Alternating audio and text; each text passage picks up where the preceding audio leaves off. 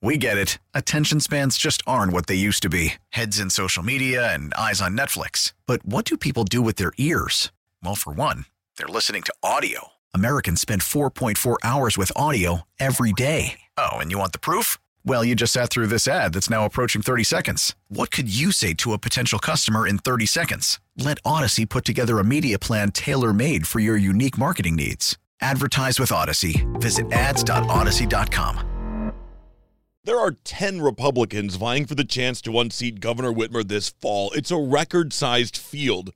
How did it get so big? Regular folks who don't have political experience saying, hey, you know what? This doesn't feel right to me. We got to do something. We'll take a dive into not only who is on the Republican primary ballot later this summer, but also what is on the ballot.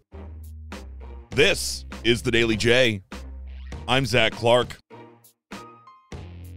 On August 2nd, Michiganders will head to the polls and vote in primary elections. By August 3rd, there will be one Republican candidate to contest Democrat Governor Gretchen Whitmer in November.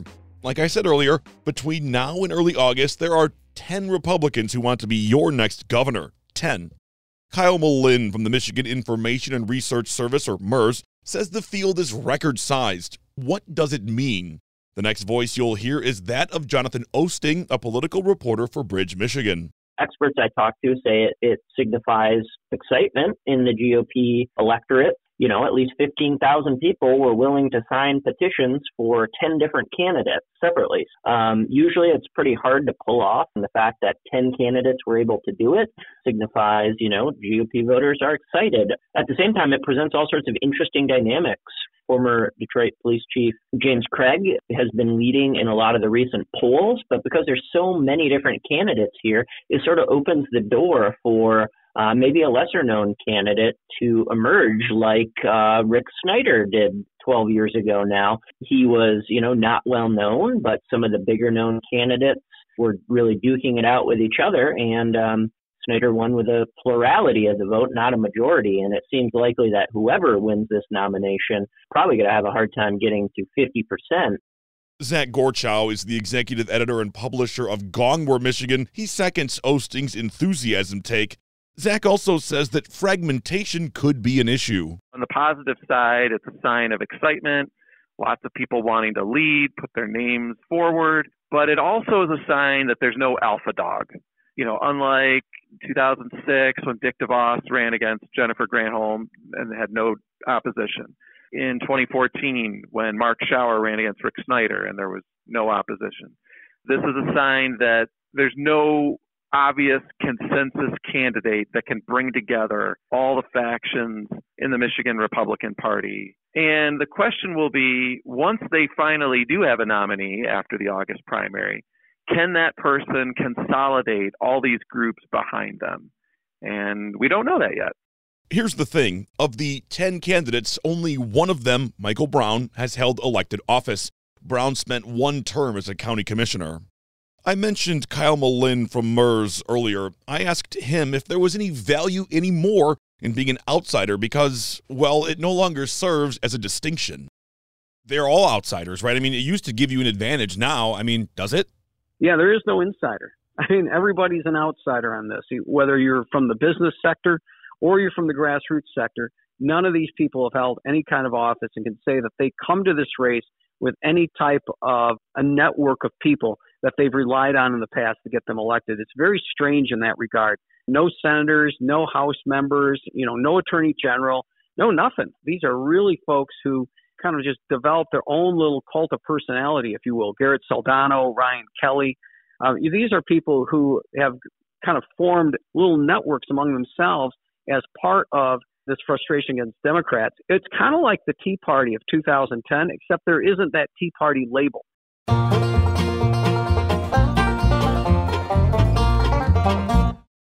To further understand what is on the ballot, we have to know who is on the ballot. Here is Zach Gorchow from Gongwer again. Michael Brown, he's a state police captain. You're law enforcement. You've had a lot of back the blue mentality in the Republican Party. James Craig, former Detroit police chief, is a very visible representation of that. Tudor Dixon, uh, she's a lone woman in the field and I, I think sees herself as representative of a lot of angry Republican moms who are upset about school closures and masks in schools. Perry Johnson is a little bit tougher, I think, to nail down what he represents. He's kind of running on a fixed government idea. Ryan Kelly is kind of that we despise Joe Biden. You know, he was at the U.S. Capitol on January 6th. And then you've got Kevin Rinke trying to carve out more of a center right lane. Garrett Soldano, he you know comes out of the stand up Michigan, stop the COVID lockdowns, stop the masks, opposes vaccines, that kind of movement.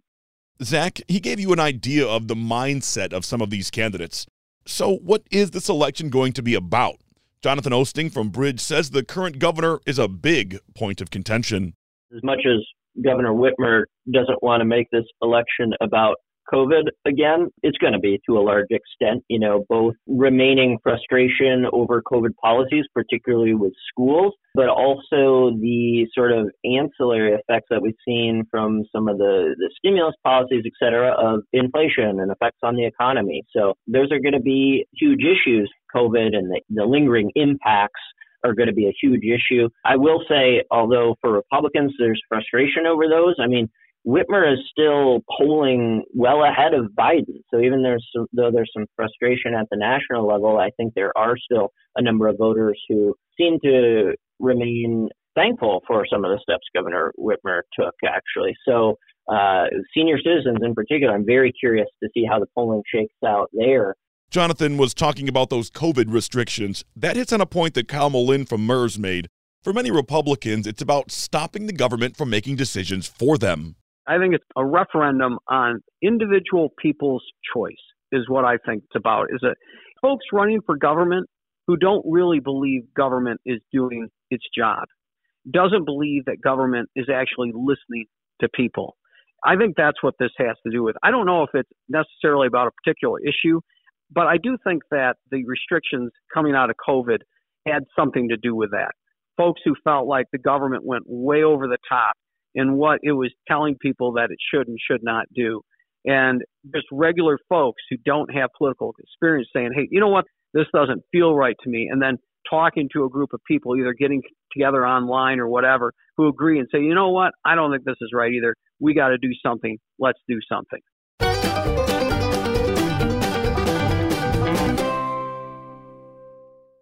Regardless of your opinion of him, you can't talk conservative politics anywhere in America without talking about former President Donald Trump. He still remains immensely popular, and with that popularity comes influence. Trump has already made endorsements for Michigan's Secretary of State and the Attorney General, but he has remained relatively quiet on the gubernatorial front. But that's not stopping candidates from seeking his favor. Here's Jonathan one more time. Several candidates have courted Trump's endorsement. Tudor Dixon held a fundraiser at Mar a Lago where Trump spoke and also said nice things about her there. James Craig has also visited Mar a Lago and talked to Trump. And now Perry Johnson is trying to step in. The businessman, he has also traveled to a couple fundraisers at Mar a Lago for other candidates and used those opportunities to talk to President Trump. And he ran television ads promoting uh, the Trump rally here in Michigan. So Perry Johnson is really going hard for the Trump endorsement right now. So far, as you mentioned, Trump hasn't given any indication which way he's leaning. It seemed like maybe a Tudor Dixon endorsement was going to be imminent, but that hasn't happened. So I think he has the power to play kingmaker in this primary. But also, we know that Trump doesn't like to lose. We talked about this earlier. In fact, one of the questions being asked about the size of the Republican primary is about fracture. Are there so many candidates because there are so many different viewpoints within the party? And can the ultimate winner of the primary bring the whole party together in November?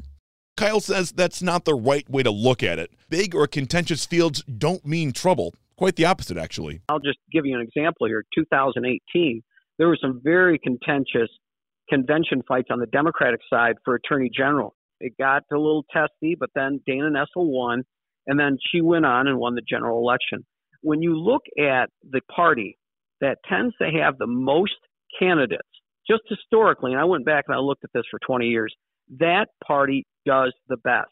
2010, Republicans had way more candidates than Democrats running for state offices, and the Republicans blew them out of the water. In 2008, the Democrats had 100 more candidates than the Republicans did in 2008. That was the Obama wave year. Democrats just blew everybody out of the water. Same thing in 2018. This year, the Republicans have more than 30 more candidates. Here in late April, there really is no frontrunner for the August primary, and you know that will likely change, especially if former President Trump offers an endorsement. Lack of frontrunner maybe, but there is still no arguing the enthusiasm from Republicans. Will that be enough come November? Well, only time will tell. I want to thank a trio of Lansing heavy hitters for helping me today Zach Gorchow from Gongwer, Jonathan Oosting from Bridge, and Kyle Melinn from MIRS. You can find more on Michigan politics at wwjnewsradio.com. Our theme music is written and produced by Ozone Music and Sound in Royal Oak. I'm Zach Clark, and this is the Daily J. Thanks for listening.